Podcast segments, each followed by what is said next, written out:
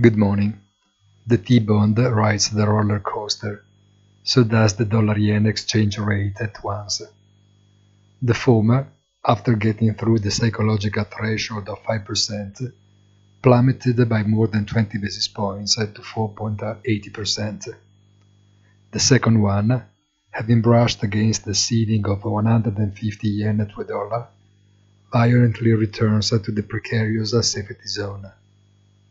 The explanations may be different, but the real point is to understand if it is nothing more than a technical pause or a forced stop of a developing trend.